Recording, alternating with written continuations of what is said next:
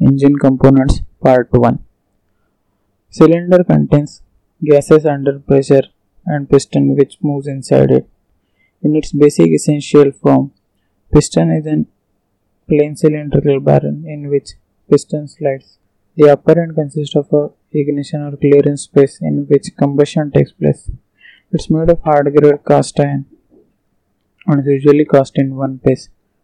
Cylinder head one end of cylinder is closed by means of a removable cylinder head which usually contains the inlet valve, the exhaust valve, spark plug and injector in case of injection based spark ignition engine and injectors in case of CI engines. It is usually made of cast iron or alloy. A head gasket is used to create a seal between cylinder and cylinder head.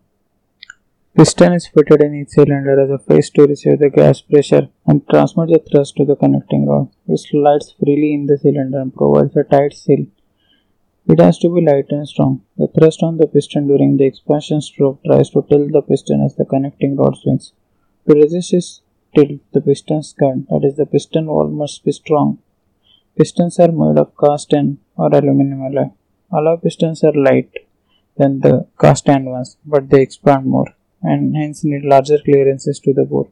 Pistons may be solid stirred or spread stirred. Piston rings.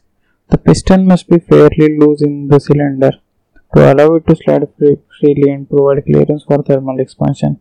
If the piston sits too tight in the cylinder, it might stick and cause damage.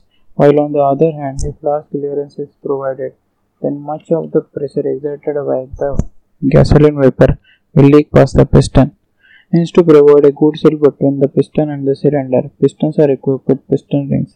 Piston rings are made from cast iron of fine grain and high elasticity, which is not affected by working it.